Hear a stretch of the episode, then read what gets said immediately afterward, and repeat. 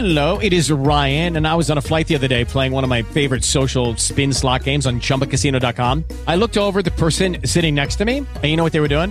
They were also playing Chumba Casino. Coincidence? I think not. Everybody's loving having fun with it. Chumba Casino is home to hundreds of casino style games that you can play for free anytime, anywhere, even at 30,000 feet. So sign up now at chumbacasino.com to claim your free welcome bonus. That's chumbacasino.com and live the Chumba life. No purchase necessary. VGW Group. Void were prohibited by law. See terms and conditions. 18 plus. Νομίζω κάνει φοβερή δουλειά στην, στην ομονία. and we called taxi and with Kilian I opened the door behind, I put him in the taxi and I closed the door and I want to go inside and Kilian go out there. You're gonna get someone messaging you afterwards saying, "Why did you mention me?" Hey, fuck them.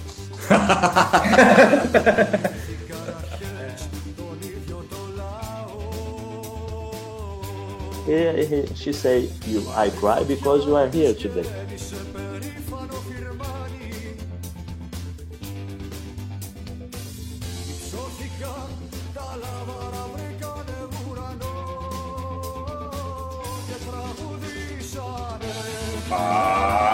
밤에 신락하면 때문에 와 그래가 못합니다. Hello and welcome to the No Choftes podcast, the Alpha podcast. I'm delighted to be welcoming back a friend of the network and regular guest of mine. Um, he's been so generous with his time over the years to talk about his superb books. Today's guest has been a regular on the show, always generous with his time and allowing me to interview him and talk about his many books.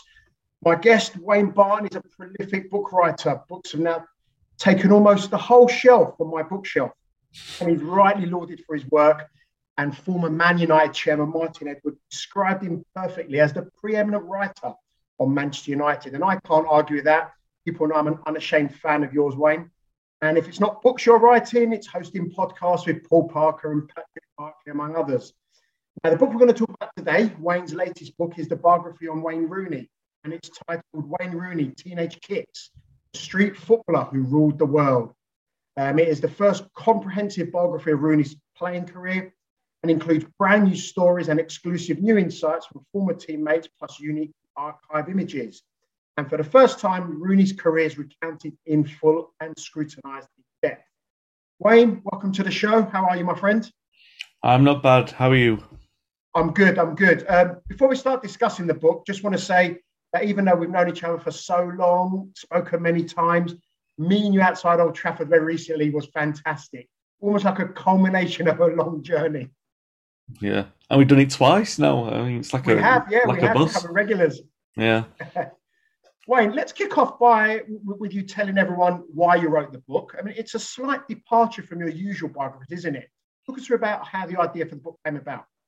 Yeah, it, it's a little bit different because anyone who's read my work knows that I tend to stick my head in the past. Um, this one, look, my writing profile rose almost exclusively thanks to something that I wrote on Rooney for a, a blog that I was writing on over 10 years ago when he put in his first transfer request. Um, I, I wrote a blog and it got picked up, it went viral as it was then. It went, I was on CNN talking about it and stuff like that. And it was an open letter, one of those cringy things. But at the time, it wasn't like an open letter begging him to stay or anything. It was more like, if you leave, you're turning your back on the history that you stand to create if you if you stay.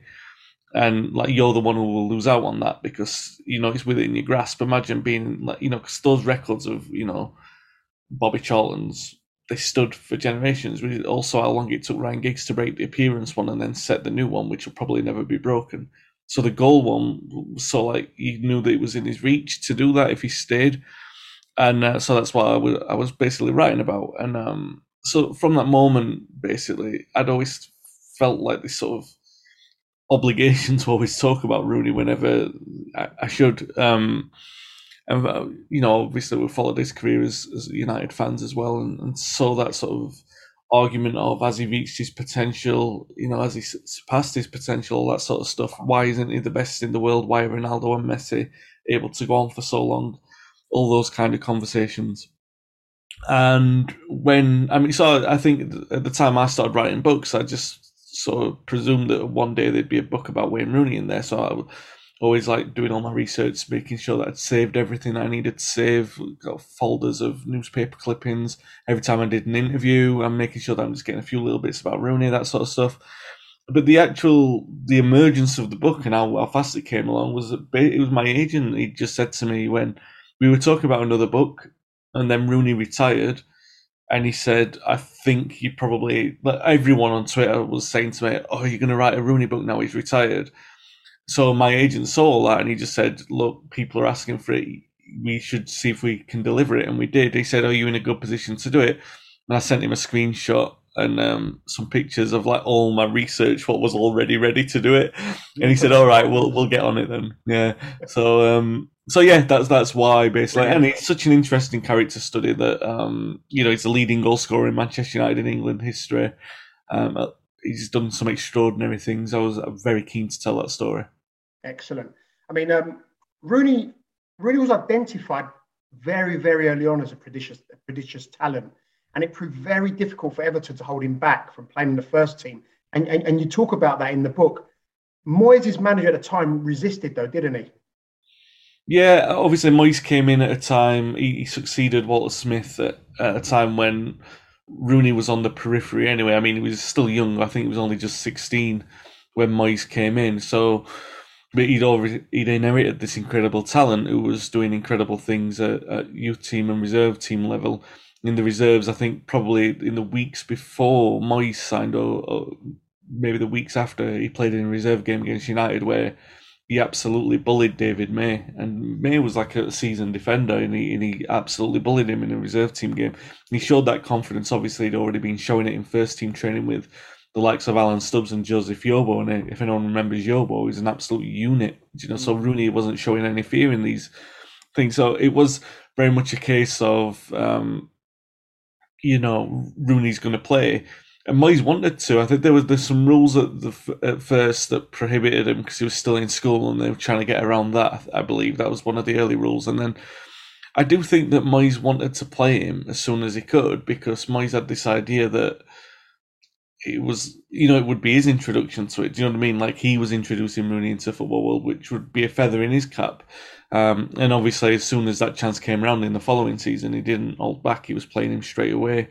Um, his management, obviously, the management of Rooney and Moyes, and how, how that was handled was very difficult. I, I, think like even a more experienced manager would have found it difficult because Rooney, I mean, at the club and the level and profile that Rooney was at, and the level of his stardom and how quickly he became a star name in the league. Any other manager, you, are really only talking maybe Fergie at, at, United, Wenger at Arsenal. Maybe Wenger at Arsenal wouldn't have handled him completely properly, but you a very small number of managers and clubs who could have probably handled that as well as Moyes did. To be fair, um, very difficult for him to, to deal with. It looked like it was a blessing, but it turned out to be not so. Um, and anyone who reads the book will probably remember it as they're going across it, like, oh, yeah, that actually happened the way that it did. And yeah, it was a very difficult situation for him because as much as it looked like Moyes was out of his depth a little bit, Rooney was also pushing the buttons and making it a little bit too difficult for him as well. I think I think what's great for um, reading the book is being a United fan, I'm just focused on his United years. Obviously, there's England, obviously there's post United, but this this Everton part at the beginning sort of shapes who you know the, the personality, who Rooney is. And if we go back to you know when, when he was that young, public speaking was never one of his strengths. But you outline in the first few chapters that during his time at Everton, uh, when it came to football, he was very confident in his ability. You, you could say arrogant even. And this robustness led him to even questioning his manager, David Moyes. You know, where did this come from? I mean, in the book, you do say uh, um, it's, it's, immaturity rather than unprofessionalism. How did that look to Moyes, to his coach Alan Irvine, and even to other players? Did they just accept it that he's a young kid and he'll grow out of it, or you know he's such a talented player, we've got to work with him on that? Yeah, I think remember Moyes was a very young manager as well and quite inexperienced because he was coming from Preston, wasn't he? He was only yeah, just into top top league experience himself, so he was dealing with it that way. Um, yeah, I, I think obviously ninety percent of it was down to immaturity and the fact that he was so good. I've likened the the progression and the the burst. Really, they'd only seen I can't think of anyone that young apart from George Best who came through. And obviously, we're talking about a very, very different era of football, like 40 years separated. Rooney coming through and George coming through. George was a little bit shy. Rooney wasn't. He was kind of like encouraged by every all of his sort of peers were encouraging him because they couldn't believe they got a player that good who was playing with him. Also, the the older players took him under their wing as well because he was as good as them. So they wanted him around. Do you know? At United, it was very difficult, uh, a very different environment, both for the class of '92 and the likes of George Best, because they were players who'd achieved a lot in the game already. Do you know? And I'm not saying that the Everton players hadn't achieved. I'm talking about serial trophy winners. We know the level I'm talking about. So when Rooney comes through and he's being talked about as one of potentially one of the greatest English players of all time from the age of 15 or 16, it's a very difficult, volatile situation for them to handle. And he knew it. He did know because, again, the parallel with George, George broke into the side, and it only took him a matter of weeks before he realised he, he could do the things he was doing to young kids. That was the same for Rooney. It wasn't long before he realised, look, I can just play my natural way and be one of the best players in the league. And once you've got that kind of settlement and that kind of confidence that comes from that, especially Rooney being from where he was from, and the fact that they, you know, you can call it lack of education, or the fact that he just he knew that his future was in football, so he wasn't that dedicated to his schoolwork. He just wanted to play football all the time. Now, I'm not calling him uneducated. I think he was very streetwise and he knew the game very much. I, am talking about natural natural maturity as comes with age and the fact that you're from a working class background and everything. You're missing 10 years of education and the way to behave and conduct yourself it's only, I mean, when it came to moving to United, that you you saw that he understood that he'd made mistakes what he was doing before. He he actually addressed that himself. So the period of time where he's making these kind of childish mistakes, like uh, mistakes, say playing football after after he's played a game, he'd go on the streets and play with his friends. That would be classified as a mistake just as much as getting involved in a little scuffle with one of his cousins or something like that these kind of things. But by that point, because Rooney was so good and he was so dominant in that Everton team, he could go toe to toe with um, with Moyes. And the problem that you've got, what do you do with an empowered sixteen or seventeen year old who was entitled? Very, very difficult thing for him to handle, especially a manager who wasn't as experienced in, in, in David Moyes. Moyes probably now would be able to deal with it a lot better than what he, he did at the time. Yeah, good point. Good point. Um, fast forward to Euro 2004, and that was quite a seminal moment for Rooney. Um, he, he was sensational. Um, I went online and watched some clips um, prior to, to, to, to, recording this, and he bullied seasoned international defenders. He, he was uh, like a force of nature, a battering ram.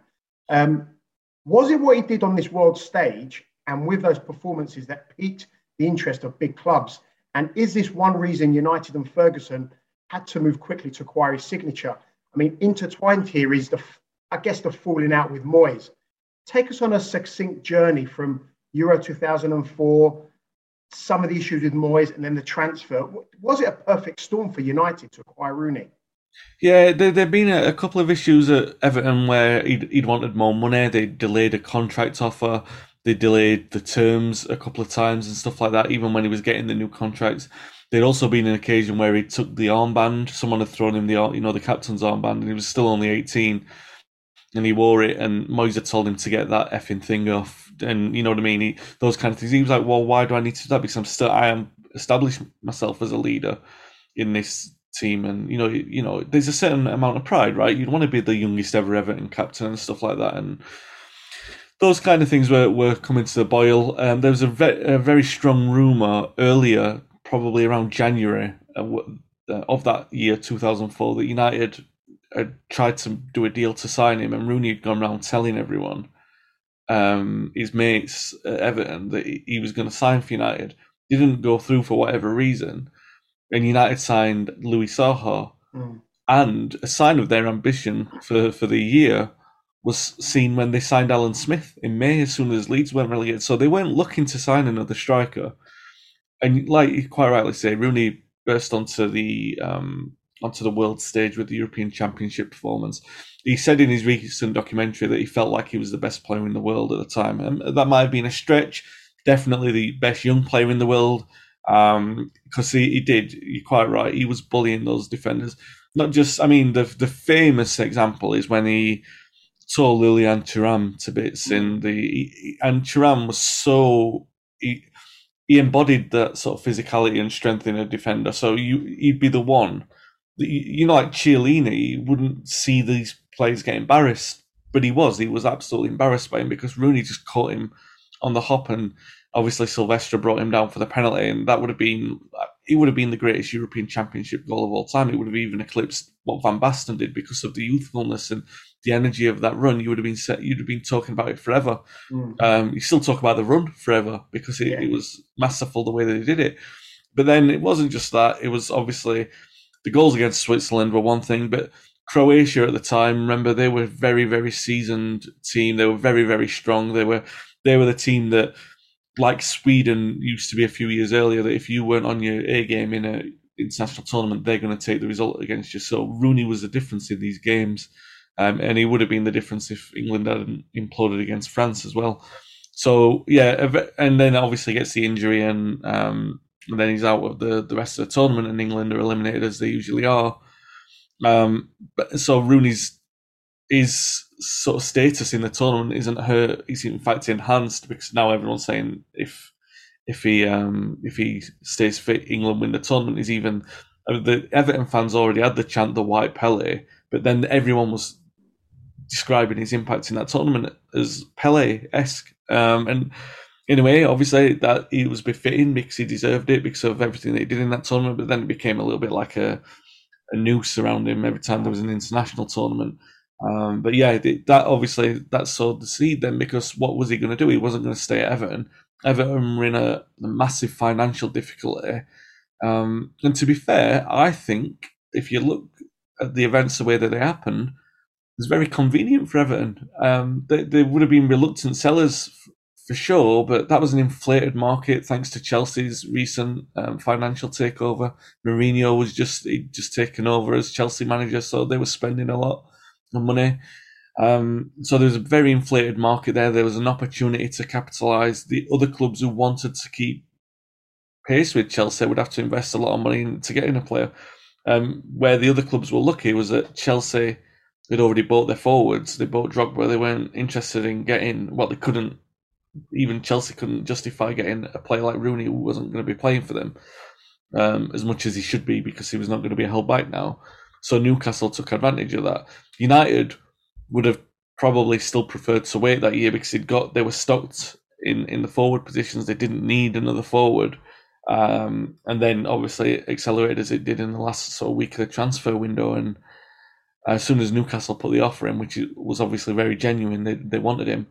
There was this sort of set to where Rooney had asked them to put in a clause where if United had come in a year, would they, you know, would they allow um, Newcastle to, would Newcastle allow him to, to go to United? Obviously, Newcastle were umming and ahhing over that. But if you look at that, that actually, to me, puts a lot of truth in what had happened in January because he must have had his heart set on a move to United if he was insisting on a clause like that. Um, and obviously, that accelerated United's interest, which, as we know, um, was successful. Yeah. So on to United in that debut, absolutely sensational as we know, uh, and so very Rooney. Um, as a renowned United historian, Wayne, can you think of a better debut for United? No, it's one that I've had. Of course, you have to think about it, don't you? It's one of those. You look back, and there have been some great debuts. I mean, we all remember Ronaldo's um, because it was so dazzling and so. Yeah. Ronaldo's probably more uh, caught you off guard than what Rooney's did. I'm not saying Rooney's was expected, but you already had a buzz around Rooney. There was a, a certain buzz about Ronaldo, but it was more the unknown, wasn't it? And like, Yeah. oh my god, what's he gonna do? Um, Cantona, Cantona didn't start particularly. He didn't start in the fashion that we'd become renowned for throughout his career. Um, Best had a good debut, but he was out of the team for a few few months after that. Giggs um, made an impression a couple of you know early on, but in terms of impact and a global statement, it, yeah, it's the best. It's got to be the best debut in, in United history that, that I can think of. I've enlisted all those. Charlton, Bobby Charlton scored twice as well. Um, Duncan Edwards made his debut in a 4 1 defeat to Cardiff.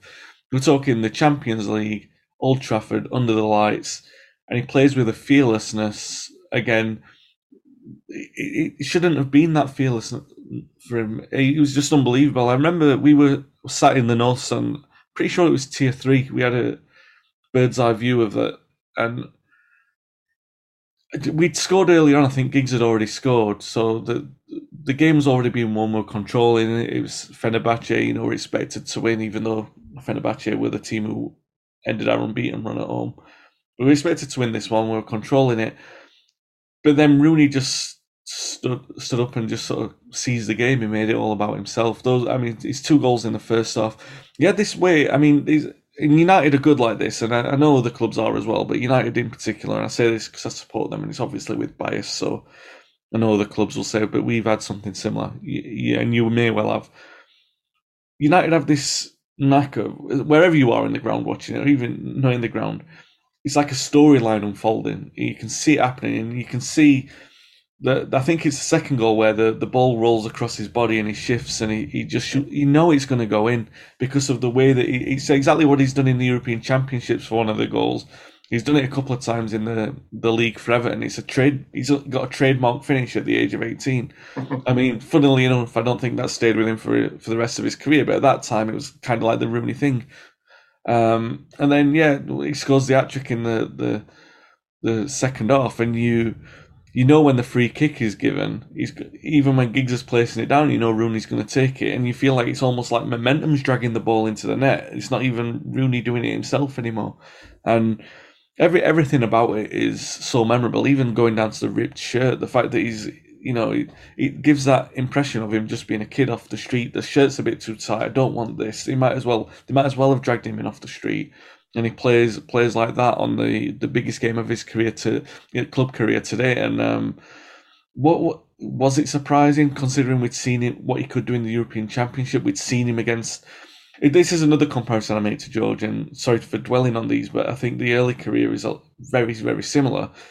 Is it was only the stage that was defining how good he was. So when he's playing in the Premier League for Everton he was like as good as you would expect a player could be playing in the Premier League for Everton. And then when he plays on the big stage with England and you give him a chance against France, well, he's as good. He dominates the French defence who were, who were winning things at international level. So when you get him in the Champions League and he scores a hat trick on his debut, you're thinking, there's no ceiling to what this lad can achieve. And yeah, I wrote, it's a moment that stayed with me so much that, as you know, it forms like where it comes naturally in the book, and it also forms part of the conclusion of the book because from that moment on, really, once he, he was ours, once he was a United player, he was such an evocative player that um, it was memories that you measured him in, really, and that that was the first one that we had.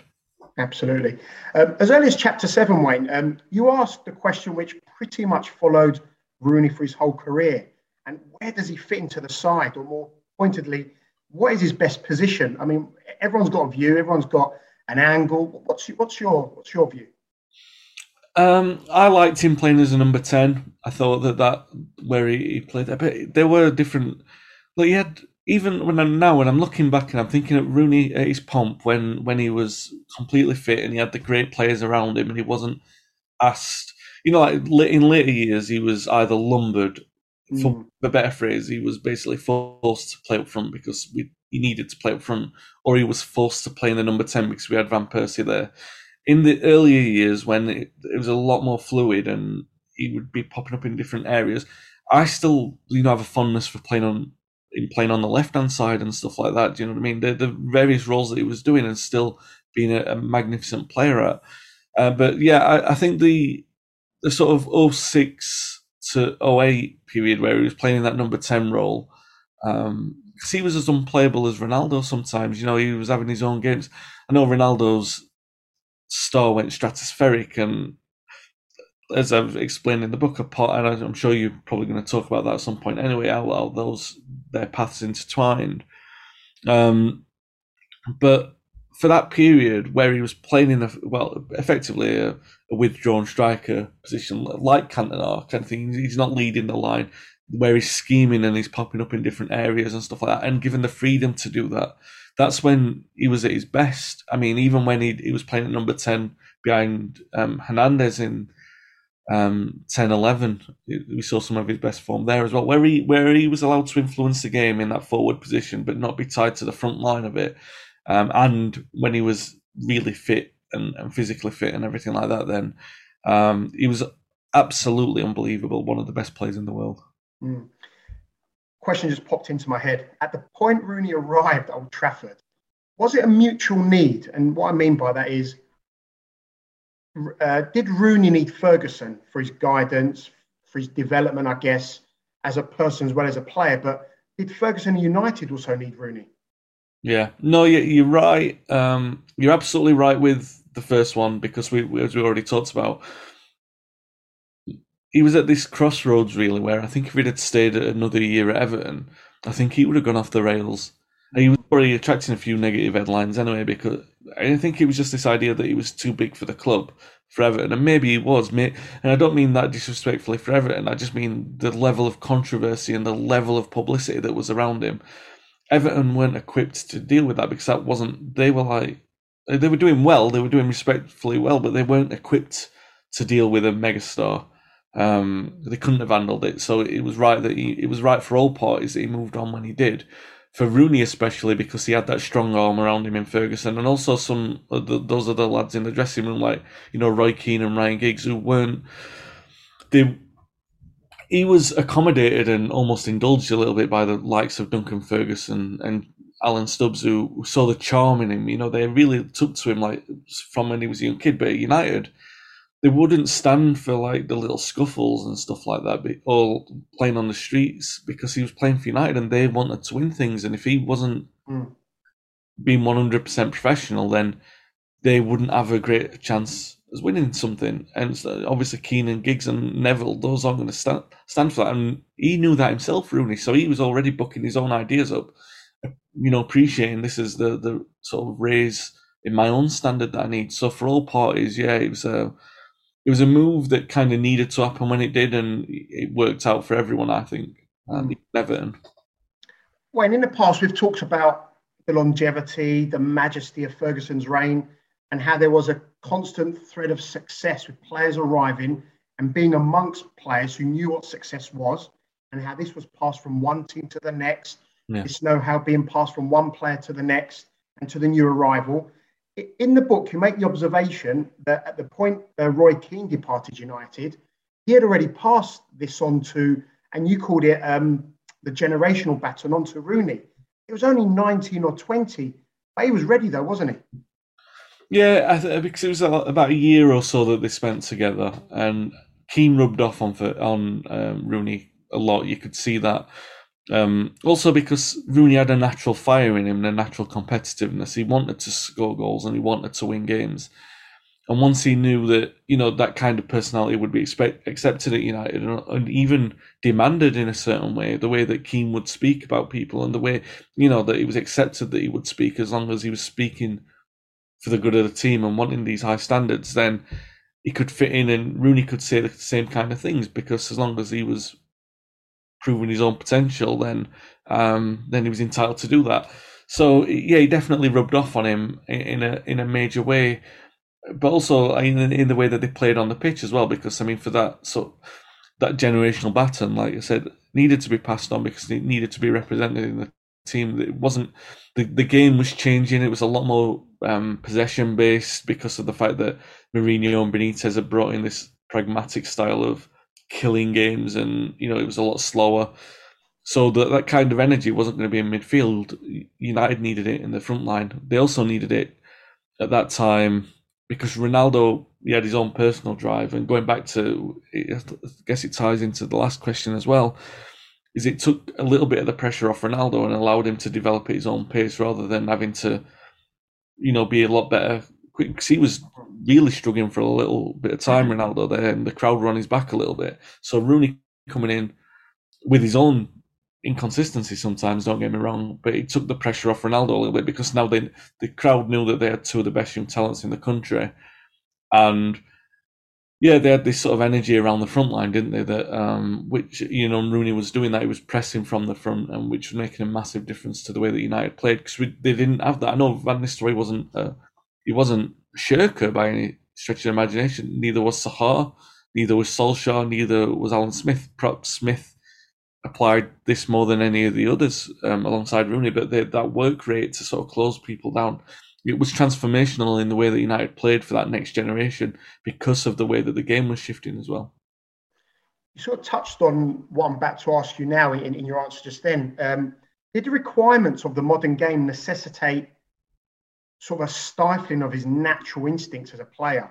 Not totally, but I would I would put it like a, a subtle refinement as befits the evolution of the game, where team structure is required, a, a process are far more important so what, what I really want to ask is, would Rooney have thrived more in previous generations? No, yeah, I think that's a really good question. Um, and what I'm going to use a very different comparison here, but it's definitely related to the question that you're asking. I was talking to, obviously, anyone who listens to this might know, I know Jules Maiorana quite well. Mm he was a lad who was plucked, from non-league football in '88, and he was put straight into the United first team. Didn't play that many games.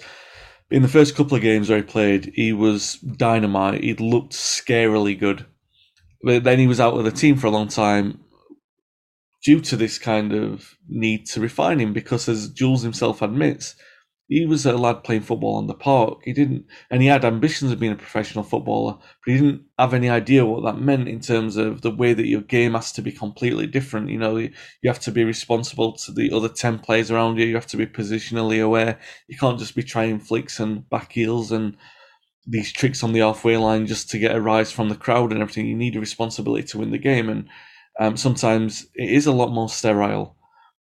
The difference with Rooney is that he had this insatiable desire to know about the game. So it, it is more like refinery. That's the way that I would say. Yes, there was the natural, um, that natural burst of thing, but it's more like you know when you get to the the age of twenty one or twenty two, is we start asking yourself, which you wouldn't do when you're sixteen or seventeen, is this the right thing to do?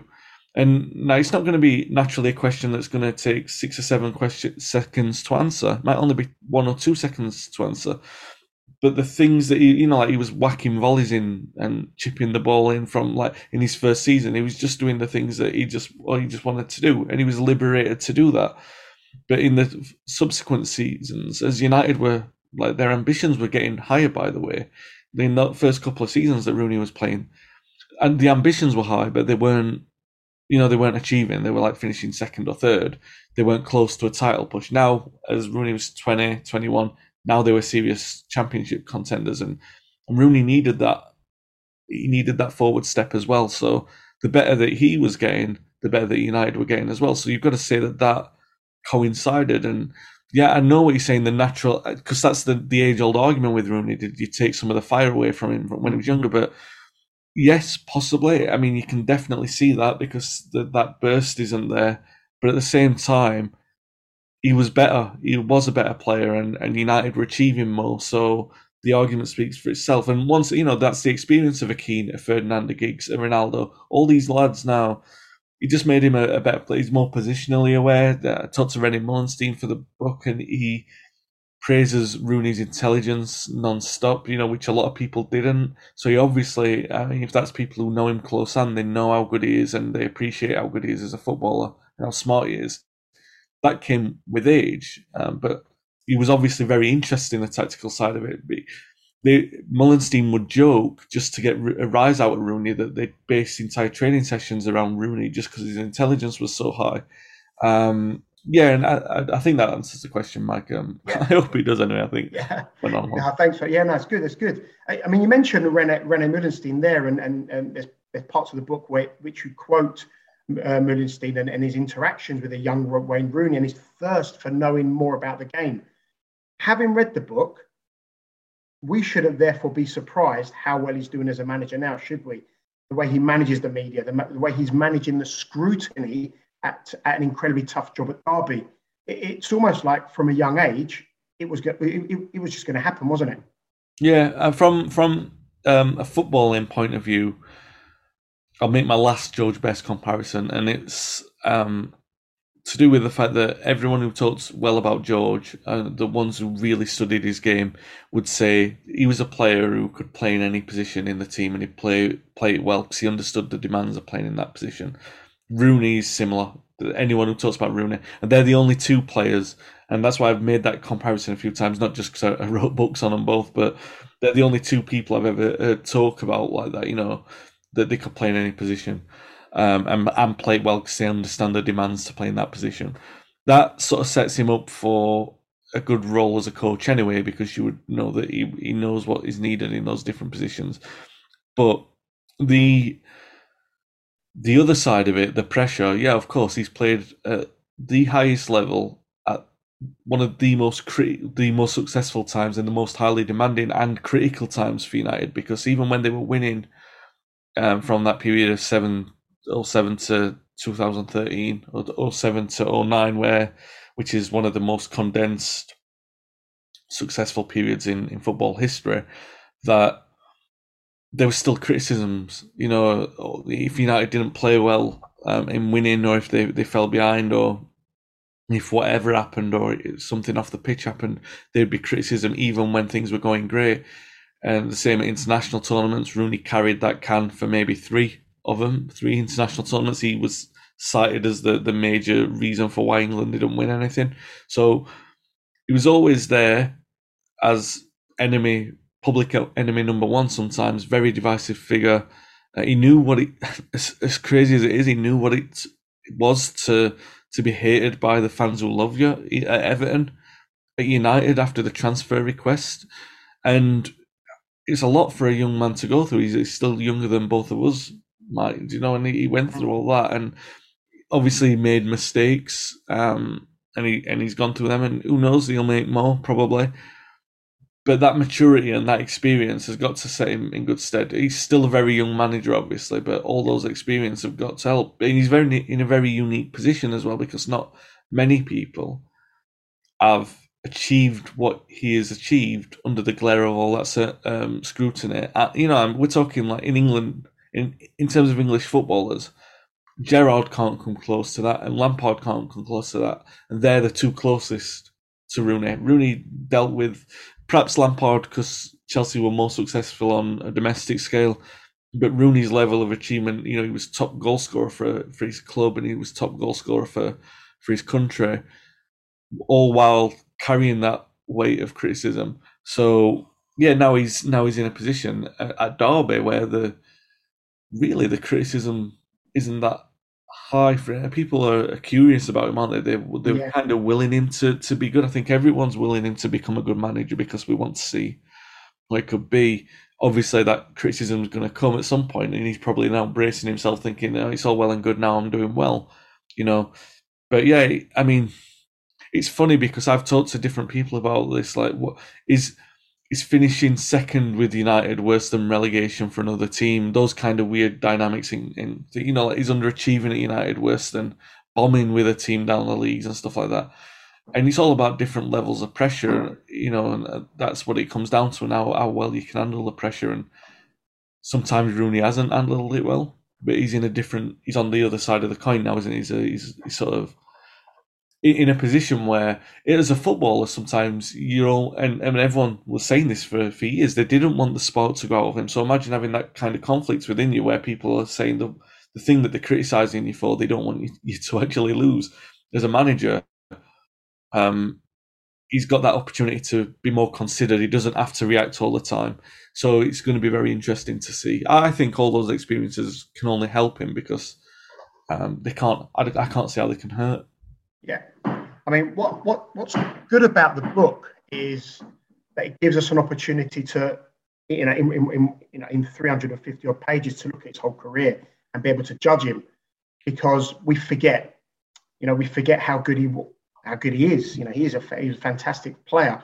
Wayne, how do we actually remember Rooney the player? Because there, there was a great quote from Fabio da Silva in the book who makes what I think is it, it, probably one of the most perceptive comparisons in the book. Um, and the comparison is in the productive output of Benzema and Rooney and compares them to Cristiano Ronaldo. And it is only Ronaldo's freak numbers which put into the shade what Rooney and Benzema achieved for their clubs. And what Fabio said was that only after Rooney departs both United and then Madrid do many appreciate the value of both of them in their own right. I mean, Fabio says Rooney was always that good. So are we unfortunately blinded by what others did to fully appreciate how good Rooney actually was? Yeah, the, yeah, I think absolutely. And the other the other quote that's in there, and it might be Fabio, it might be Rafa, Rafa who said it. Um, it was about how whoever Rooney played with at United, he made better. He was mm. he, he complemented their abilities. He was never incompatible. If you look back at some of the players in even Cantona, Hughes, they were play, you would say that uh, Cole was definitely one. Solskjaer, even Sheringham, all these players, you would say, oh, they're incompatible with someone because the style's not the same. You would never ever say that about Rooney. He was almost like a chameleon. He was almost like, well, Van Persie's got his limitations, so I'll compensate for them. I'll, I'll be the alpha number 10. You know, Chicharito, I'll play my style a little bit different. R- Ronaldo, I, I, can drift wide. Tevez, Tevez and Rooney together. I would have loved to have seen that for four or five years because they they had such complementary abilities. They it was it was almost like Cole and Yorke again because they were so similar, even even more because Cole and Yorke weren't as similar as Rooney and Tevez. Yeah. Um, so th- those kind of things. Rooney played well with every. Even with Welbeck, they had a good understanding, and Welbeck was so unpredictable. So imagine having the composure at that point in his career as he did Rooney to be able to strike up a successful partnership with him as well. So that's like four or five. There was a little while that, and I'm sure if they'd have worked harder at it or worked longer at it, that Rooney and Van Nistelrooy would have been a better partnership than what it was. And that was a little bit um, less traditional because I think Van Nistelrooy would have. He was the kind of one who preferred provide preferred to have service rather than um, play as a dynamic number. You know, a dynamic nine and ten Van Nistelrooy always wanted service from whoever he was playing with. Where I don't think Rooney would have always been like that. He liked to get on the goals himself. Maybe that would have been the one that would have been a struggle. But everyone else, he, even Smith, even Saha, when he played with them, there were very good moments for Rooney because he was that good. And I think that you mentioned the point with Benzema and and Ronaldo. Yeah, it's just an extension of that point, really, that he was able to make. Um, good from every partnership that he had, and that's a testament to, to the quality that he had as an all round footballer. Because a lot of the players we just mentioned had limitations in one area of the game. Mm, and I think on this, I think the book does make an accurate case for Rooney being every bit as good as his contemporaries at height of his power. And reflecting back, that, that is correct, isn't it? He, he was that good. He was that good. Hmm. Um, Rooney was a winner, is a winner, and him striving for success, demanding it from his club, led him to believing that the club didn't match his ambition. And, and in your chapter, The Summer of Discontent, that was, I guess, the beginning of the end, and a rift that emerged between the, the, the star player um, uh, at United and the fan base. That never really healed totally for everyone, did it? No, it didn't, and it was a bit a bit weird, really, because you look back over the time. I mean, United have pretty much always been at their best when they've had one of their star players who I don't want to say in opposition to the manager, but would clearly stand up to the manager. Mm. A manager, a player who was brave enough to do that, going all the way back to Roger Byrne with Matt Busby, Martin Buchan with Tommy mm. Docherty, Brian Robson with whoever he was with, Roy Keane, certainly with Fergie, and, and Rooney, who would have seen that, you know, and he would have seen the likes of Giggs and um, Neville be able to hold court with Ferguson and not necessarily bow down to every every single thing that he said. So there wasn't any reason why Rooney say there are a combination of elements really that perhaps contributed to that. First of all, that he was Scouse, um, which is so basic, but it, has got to have played a factor in there. Second, that and, and I, I, wonder if you could put this on Fergie more than Rooney. The fact that um, Fergie was the one who made it public. He was the one who said that there was a transfer request and that Rooney wanted mm. to leave. And and you know that we're not ambitious enough, that kind of thing, putting out there. Now that was uh, Paddy Barclay's always said it that it was a, one of Fergie's best performances, and I agree. You know, the, that press conference, and it was a masterclass in how to sort of handle that in a in a way, but in in a way, it kind of projected Rooney as the villain. And I remember, I can remember a period of time where everyone was demanding an apology for from him mm. at the time of the transfer request. So he signed the he signed the new deal, as we all know, and he said sorry. Like he said, "Oh, I'm sorry to the fans," blah blah blah, and then they kept wanting him to say sorry again. You know, yeah. and he's like, "Well." but he already said it, you know, and, and then they, they kept saying it, you know, he's going to be sorry. And I think once there was a quote saying, well, if I've got to say sorry again, I don't know why, but I will, kind of thing. And I don't think that was particularly held against him as such, but it was kind of like representative of the fact maybe Rooney was a bit tired of it. Like, why do I have to keep doing this? And then the fans were, you know, the timing of the transfer request as well came out on the back of the um, the was it the World Cup wasn't it 2010 yeah. where he turned to the camera and he basically shouted down the camera, and then the press had turned on him earlier in the season where it there'd been an infidelity or accusations of an infidelity, and that come just before we played against Everton. Mm-hmm. Fergie rested him from that game, and what happened from that was Fergie said he had an injury, trying to protect him from the bad reception.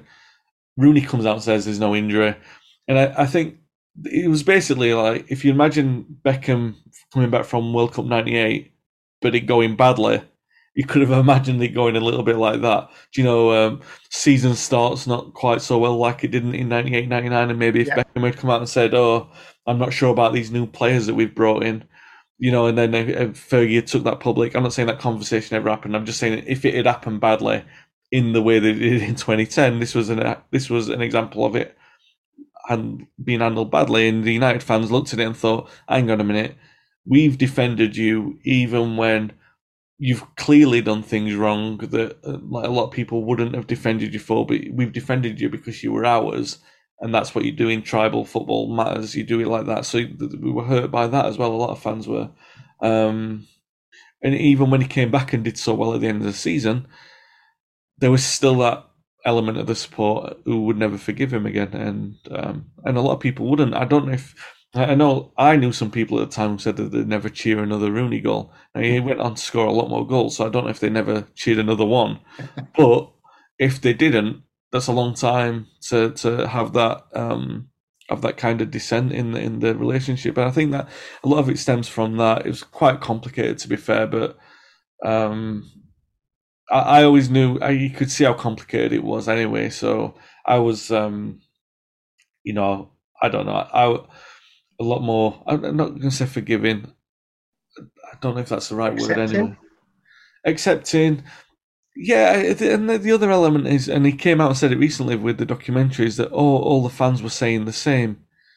You know, we uh, you know we all wanted we all wanted to know where that Ronaldo money had gone, and we all we were all saying that Valencia and Obertan and Michael Owen I remember, I remember that I've got you know time up on Facebook comes up and it reminds me every year, and I, I like I did a post when Michael Owen signed, and um, and it was like the seven stages of grief, which was please don't let us sign Michael Owen, please don't let it be real, please don't let him get the number seven shirt, all those kind of things that all actually happened in that in that kind of fa- pattern, and um, and yeah, a lot of us were asking the same questions as Rooney. I think it was more the fact that, and it, you know, t- today people are crying out for players to challenge the, yeah. the, hierarchy in that kind of manner, and you wouldn't call them betrayals. Yeah. But it just, I think, it just happened that Fergie was, he built this brand of loyalty that you just wouldn't go against Fergie, and it seemed like that's what he was doing, and Fergie was counting on that, and, and right he was because it was a masterstroke in the way that it, it turned out.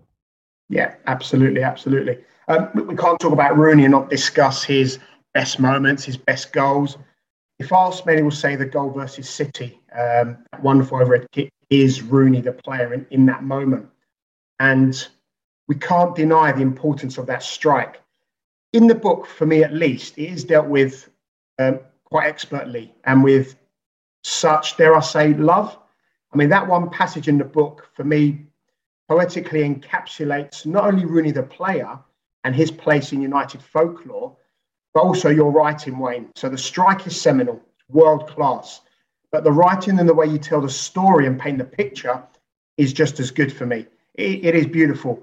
And what I want to ask you is, you know, did you think or do you think about how you are to write certain parts, conscious that there are important moments and that your writing has to do it as some sort of justice? Or is it off the cuff and the words flow? No, it was definitely something I was conscious of.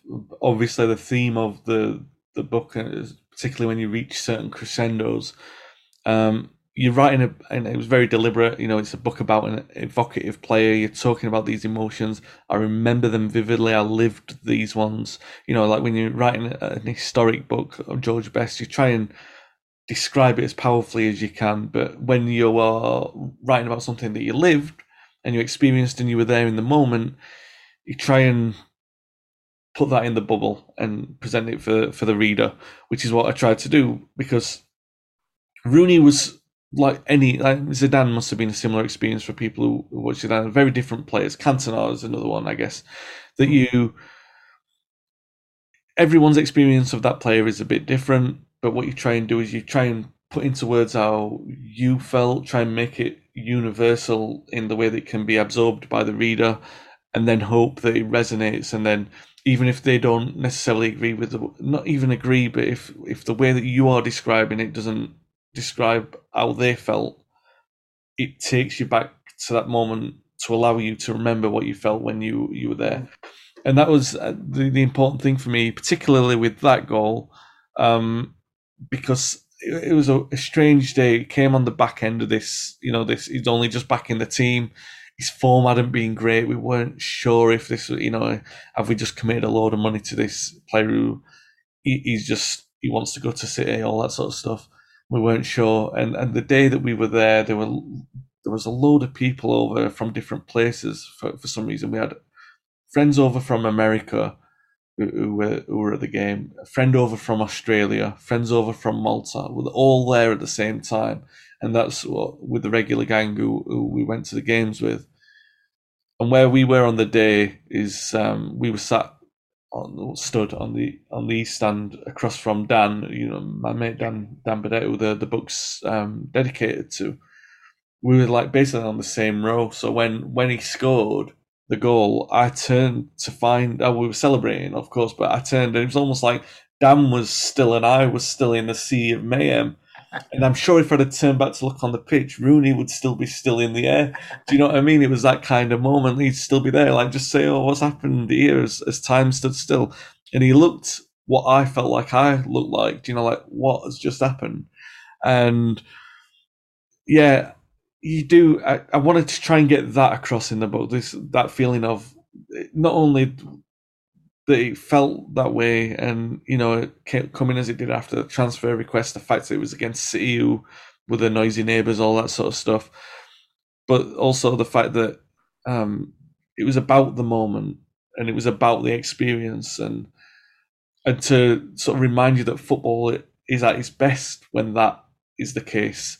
So I was very, very aware of that, and uh, on some of those moments, particularly that one, I was very keen to try and make sure that um, I articulated it in a way that even if it's not like this is out, you would feel exactly how I felt. That it would transport you to remember how you felt at that time. I'm glad you answered it that way. That's that's that's the kind of answer I wanted actually. The fact that yeah, I'm just writing and it's just coming and flowing. I'm glad that it was it, it was it was a conscious, it was a thought, it was was it's an important part of his career, and also that's the I mean it's the cover as well, isn't it? It's cover of the book. That also, cover. Yeah, I, I, and obviously I didn't know that at the time they yeah. would be the cover, but obviously it was one of those. The other thing is that, like I said, I've been preparing to write this book for such a long time that I've been preparing those kind of things in my head for a long time. You know, so I've been, you know, you've been thinking, how would I write about this? How would I describe that? How would I describe the build up and everything? Even like, you know, going back to, it's all set in the scene in the the game the game against West Brom when there was a he was brought on when the and it was a 2 2 draw, and the atmosphere was really bad. This was the day before the transfer news broke and everything like that. So, uh, the transfer request broke. So he's sort of setting the scene of this like long build to to this moment, and in, and obviously what followed because we won the title um, that season. Um, yeah, you have to think. Well, you don't have to think about it, but when you're a writer and you've written this many books and you know that one's you're going to be writing about something in particular, then obviously you're naturally inclined to think, oh, I've got to make sure that I remember to say this or remember to say that or remember that I felt this or that I saw this or I saw that. So yeah. Yeah, that's great insight into how the writer thinks. Um, for me, probably one of the most surprising part of the book comes near the end, and it's a it's a here it is moment of where he is now. I know we've already touched on about him being a manager at um, Derby, but you write and quote how he loved working under Louis Van Gaal, and yet we as fans hated the football. What, what is it about the forensic detail of Van Gaal's coaching style that Rooney admired, and yet the football that was served up was, I guess, boring in the extreme? Is it looking to the future of Rooney, the manager, who's going to be quite technical, quite detailed, and can we ever see him in the Old Trafford dugout? Yeah, it's. I don't know really what. It might have been the indulgence, the fact that he was indulged from day one in a way that you know. Um, Moyes had to indulge him because he had he was basically he started in a very difficult position, Moyes, and he needed to keep hold of Rooney, so he needed to be indulged.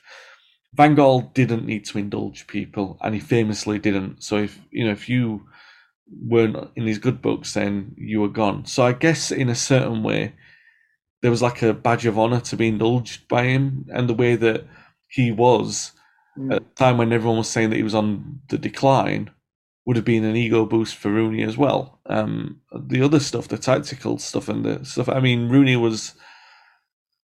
He, after a year of Van Gaal being there, Rooney and Carrick confronted Van Gaal about the training and everything like that. But um, Van Gaal disre- um, he sort of disregarded that, didn't he? It's, it's not necessarily a, a confrontation, more a, a, discussion. And I think even that, those kind of things, Rooney like appreciated. And he was only really there for two years. It felt like a long two years, but um, I guess when you've you've won everything that there is to win, and you're still at a relatively high level, and you've got the security of a long term contract in you're the captain I guess there's a kind of investment that tolerates underperformance because you want to be seen to be understanding what the manager's trying to deliver. I really don't know. It's a very fascinating period in United history, and particularly with um, with Rooney, because he went on to say, didn't he? And I don't know if this is the kind of thing that he worked with. Maybe it was just a, a dig at Fergie, but saying that Van Gaal was the best coach that he'd worked with. Um, and, and remember, Rooney worked with Mourinho as well. Um, so, yeah, it, it, I don't know. In, in terms of like you know what he's going to do as a manager, that's the thing that we don't know, right? You see all the other stuff, the intangibles. Like he obviously can get the Derby players fighting for him, and so you would presume that he can. That's a quality that he's got within him to make players fight for him, which is a very difficult thing that you can't take for granted. If that lasts, if it's not just because of the situation that they're in the other stuff like is he is he tactically aware as a manager? Can he play good football as a manager? Is he able to do that at the high level, which aren't easy things to do? They're all the things that we're waiting to see, right? I think if that's that part of it's impossible to predict, but all the other stuff is the stuff that you might have said over the last few years that United have been lacking. You know, the the lack of desire, the lack of knowing what it takes. I mean, Solskjaer knew what it took, but obviously wasn't very effective in translating that message to the squad because they weren't playing in the same way that Solskjaer did. Maybe Rooney would be more effective at translating that message for a, new, a modern footballer. because It seems like he's doing, uh, you know, a Derby at least. So maybe he could do that at United. Maybe he'd be less accepting of standards. Solskjaer was a public face. He'd, he'd very much talk highly of the players. Maybe Rooney wouldn't be like that, maybe point the finger the other way around, that kind of thing. I is what I always thought. I always thought that when Mourinho was a manager, it was an inevitability that he would end up at United. I'm not saying I, I definitely feel like that with Rooney, but I feel more strongly about that. And by the way, this is going to come out in a certain way, so I hope people listening to this don't think I'm saying Rooney should be next manager. I'm not. I'm talking four or five years down the line. I feel that there's more an inevitability that Rooney would be a United manager than probably anyone else in football. I'm talking Ten Hag and Pochettino. These are players, uh, managers who people mention with the Conte, they mention with the job all the time. but there's something about them that I'm thinking of. Well, there's obviously a reservation. You're not quite sure. Do they really fit United? Blah blah blah. But it just feels like the trajectory of Rooney and um, United seems like it will meet again at some point. Excellent. Um, before we go, Wayne, um, couple of quick ones. Firstly, what is your favourite Rooney moment? Um, yeah, it's it's the one that I described in the book uh, in the conclusion. Because you try and think of the goals. It's the question that everyone always asks. uh, What was your favourite goal? Like we did, we already talked about the overhead kick and everything like that. But it, I think the moment is the the Champions League debut, the debut for United, because I, I was there with my brother, and it was just that feeling afterwards, that the buzz that you've got after. Because I mean, you're watching it unfold, and it, it unfolds, and it's happening so fast that you know what I mean. It's like, oh my god, is this happening? And then afterwards, when you're walking, we went back to the train, you know, so getting on the tram and stuff like that, and you're just walking down the road thinking oh my god, what have we just watched? You, we kind of want to watch it again, you know? But you won't, you know, it won't be the same. But oh, we, what have we experienced? And it's only really like you're thinking, what have we experienced? Because it's kind of like you think that you've seen something incredible, but you only really will know that in 20 years. Yeah. To know how incredible it was, and and at that time, we felt as sure as anything that you'd seen the start of something really special um, and obviously we had, and I think that that's the thing that stays in my mind. And obviously, every, every England fan who was at Euro 2004 would have probably felt similar, you know, and for, from an England point of view, or even Everton fans who were there when they saw him score against uh, Arsenal, but to be there that night and to sort of remember it. Also, like uh, this isn't a thing about match going fans or anything like that because it's not for a long time. You know, I haven't always been to matches, but when you go to a match and you've got a memory that's uh, from a special game, something special's happened, and your memory, let's say, is from an angle that isn't seen by the television, like the two the two angles that I've got that I always remember are I was in the north stand for both of these games, the the Newcastle volley and the Fenerbahce debut, and you don't see replays of those goals No. scored from that angle. So I've got that imprinted in my memory forever. Do you know what I mean? And that that's makes it a little bit different because it's you've seen it a little bit differently. Um, yeah, um, that, that's it for me. That is debut. Uh, what about you, Mike? I'll ask you. Um, I'm pretty sure. First, I think I think we played away at Charlton. I think, and um, I think that was the first time that um, we we sang the Rooney song. Yeah. Pretty sure the, the White Pele one, and it, it was just all we were just all buzzing. Pretty sure that it, I'm pretty sure that was um that, that's something that, that, that I remember in terms of just, just the song. Just uh, you know, just you know, it, it was a great chant, and um, you know, sung it everywhere, home away, and and was that at Old Trafford the other night as well. Yes, it was. Yeah, absolutely was. Yeah, and that for me is also part of the Rooney story that he had this great chant as well. And um, yeah. well, we know he's not Pele, but it, he he was great for United. He really was great. So that, that's probably one of them. But um, no, there's loads, isn't there? There's loads. It's just the, the goals, the way. I, I, tell you one that just popped into my head, and, and I remember reading it as well. Is what he did when he was at DC United. That was Rooney Yeah. where he tracked back, got the ball, turned it around, and they, Yeah. they went and scored the winner. I mean, that, that's him. That's the playground footballer. That's a teenager who ruled the world. That was it. Lastly, Wayne, last question, and I always ask you this: What's next for you? Any new projects you can tell us about? Um, Sammy McIlroy autobiography is out in a few weeks. Um, and then the uh, biography of Duncan Edwards, which I've, I've finished, and just waiting to sort of hear news on publication stuff like that. But we found a home for it. I'm very happy. It's the right Lovely. place for it. Um, I'm really excited about um, how that's going to come across. I- That's an I- authorised one, isn't it? So the family. Yeah, author, authorized. I'm with his family. I've worked with his family, interviewed his family for it as well. Brilliant. So that um, yeah, it's very. There's a lot of new information in there about Duncan, um, and there's some other stuff, Mike. I'm sworn to secrecy, but I've, I'm working on something at the moment that's really, really exciting. It's really good, but I'll, t- I'll talk about it off air because me and you are friends. I can't. It's not one that I can't. Make My lips are sealed as always. Brilliant. Wayne, that's it. Um, the book is out now. Um, tell everyone how they can interact with you on, on, on social media.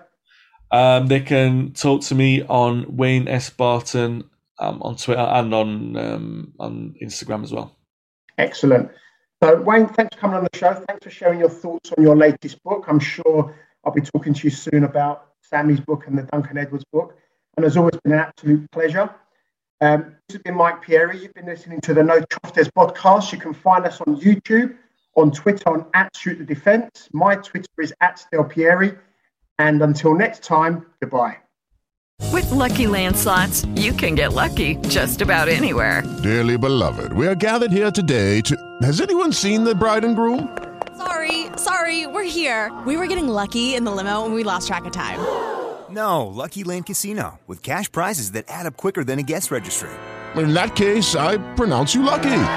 Play for free at LuckyLandSlots.com. Daily bonuses are waiting. No purchase necessary. Void where prohibited by law. 18 plus. Terms and conditions apply. See website for details.